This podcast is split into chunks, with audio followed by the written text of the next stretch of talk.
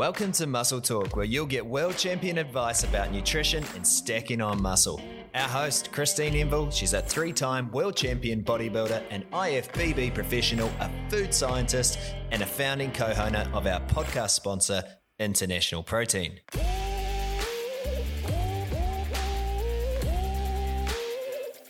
In this episode, we plug into Christine's food scientist skills as well as her professional experience and ask her if we should change the use of our supplements when we're coming back from injuries. So, today, Christine, I would like to ask how to use supplements when you're on rehab. You're coming back from an injury. Like, what's the best way uh, or the be- best timing of which supplements to use and how? Okay. So, yeah, the, the topic of um, of rehab is obviously going to depend on what you're you know you're coming back from. Yeah. So I'm assuming you're just talking about a, a basic injury, or you're talking about coming back from some type of surgery, or just or just Let's having had a a- flu or something. Let's talk a basic injury. Okay. Yep. So a basic injury, you know, your supplementation probably wouldn't change too much from what you were doing beforehand in terms of, um, you know, you're, still having your protein, you know, you're probably still having your pre workout because you're back in the gym. Um, you're maybe just not training at 100%. So, with something like a pre workout, maybe you're dosing that down because you don't want to put yourself in a position where you're trying to go harder than what you need to do. Because obviously the idea of rehab is slowly building back up into you know regular training. So we'll assume it's at that point when um you're not you know still not at 100% so as far as um what you might take different would be something like glutamine. So glutamine is is such a um, what do they call it? Conditionally essential amino acid because your body needs more of it when it's trying to repair. So when you're coming back from an injury, your body's trying to repair. So as far as supplementation, you may be increasing the amount of glutamine that you're taking. You may not have been taking it beforehand, but that is definitely a supplement that you should be adding in because it's going to assist with that repair and recovery of the cells, which is essentially what's happening when you're coming back from an injury. Like, you know, you're, you're basically, you're either, you know, torn muscle tissue or you've torn ligament tissue. So your, your body has a, a larger requirement for that. So, and again, depending on, um, what it is that you've done. If it's like a, a, a joint issue, um, you know, you've damaged a joint or, or a tendon or a ligament, then you'll probably also be looking at some type of collagen supplementation to obviously help to repair and rebuild that. Now, um, so again, with collagen, we had the podcast on that and we talked about all the different types of collagen. It's bird collagen that you like the best, correct? Yeah, for um, specifically for the cartilage and stuff like that. So that's a that's the type two. It's it's not so one and three is more for like your skin, and whilst it does do connective tissue and all that kind of stuff, the type two, which is more for your actual cartilage and and ligaments. So the bird cartilage is very very good. Um, so I guess something like a chicken bone broth might be a really really easy way to get that. So that's that's a type of supplement that you might specifically take, obviously during the injury phase. And then also once you're coming back from that, you would probably continue that supplementation you know through that phase as well. This is you know again depending on your age there's also i guess kind of looking into the types of um, peptides that are around. Um, there are places that do medically prescribe um, different types of peptides for repair you know whether they be localized injections or or whether you kind of just non-localized, I guess, but there are some which, um, if injected in the site of the injury, do help to build that back, and that's obviously done. Um, I don't have a lot of experience with that, um, but I, I, have seen some studies where there's been like a significant um, regrowth of tendon and, and, and good thickness of tendon repair post-operation, and, and during a recovery phase where they've done like a localized injection of, of different types of things. So that's something where people maybe want to go and do their own research and find somewhere that's um, you know a medical reputable place, not just a, um, you know, a, a, dodgy place that's kind of, you know, talking about peptides and stuff. But there are definitely allowed to be prescribed, so they're they're an okay supplement. Now, you were um, you were alluding to like in terms of when you're taking these supplements, what's the best type of timing? Yeah. Um, so that's where. Um, with something like the glutamine, again, just spacing that out through the day, I would probably have it in, in three dosages.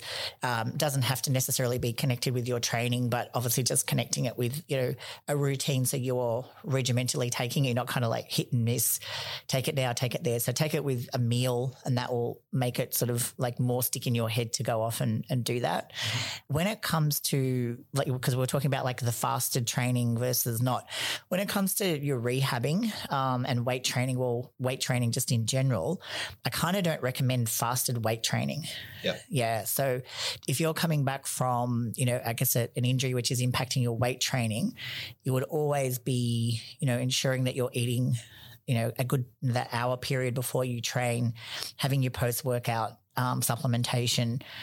So you, so it's not really different to what you're doing when you're not rehabbing. Um, it's not exclusive just to rehabbing. So in terms of weight training fasted, I never really recommend that. It's it's always um, you know, if, theoretically, if you have enough of the glycogen stores, you've, you've, got enough stores in your body, you should be okay to train. But I think from a, um, a mental perspective and how hard you can push, I just never found that, you know, pushing on an empty stomach in the morning just never really worked that well. So there could, you know, people may be different, but I know that most people I talk to, they do find that, um, without having something solid in them to try to go in and do a really decent weight session is really, really difficult.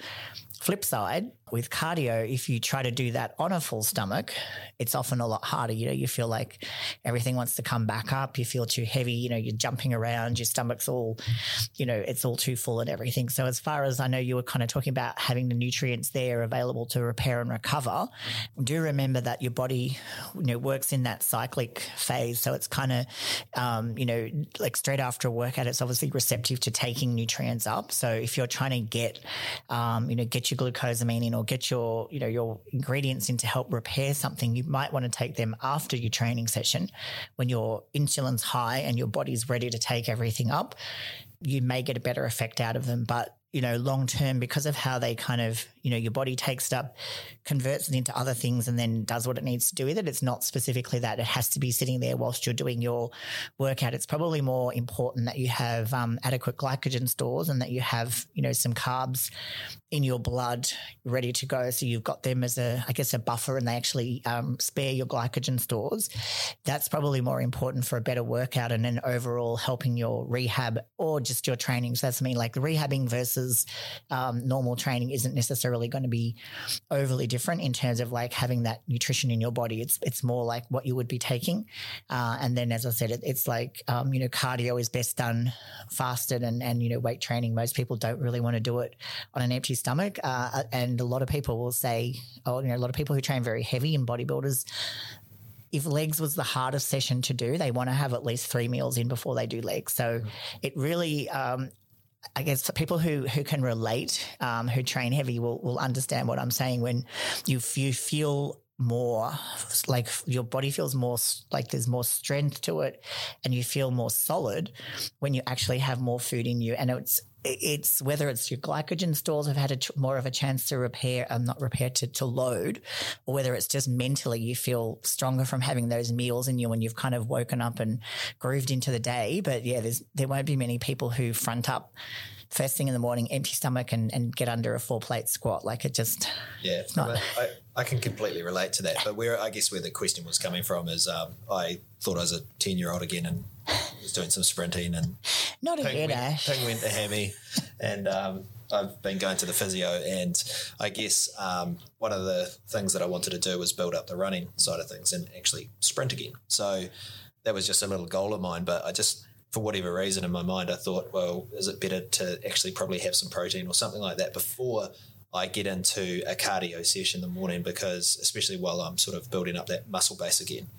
Um, so that that's probably where the question came from, and I know it's different to strength training, but a lot of people that are listening to this podcast are probably far more than just mm. bodybuilders. Mm. It's interesting too because sprinting is a, a, different thing again. Because sprinting mm. is to me is more power. It's short endurance. Sprinting is the goal.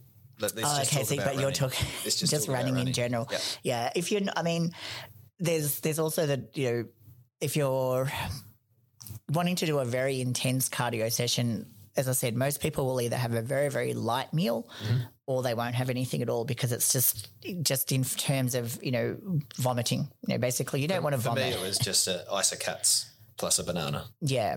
yeah. It, depending on the timing, you know, if you had that an hour before, yeah. that's, you know, that's a, a very light meal. Mm-hmm. And um, again, some people prefer to do that. You know, again, it's your carbohydrates, I guess, that people are trying to avoid because that's what's going to fuel that workout. And the theory being that you, you know, obviously force your body to burn body fat, but it's never as simple as that. Like, it depends on the intensity that you're working at, which fuel source that you're going to use, um, the, the time, the frame that you're doing it for, your fitness level, because all of those things will interact and, and your body will dictate what, what gets used. Um, you know, the metabolism does stay up longer if you do it you know, faster. But then other people say, well, what if I have more energy, but I go harder?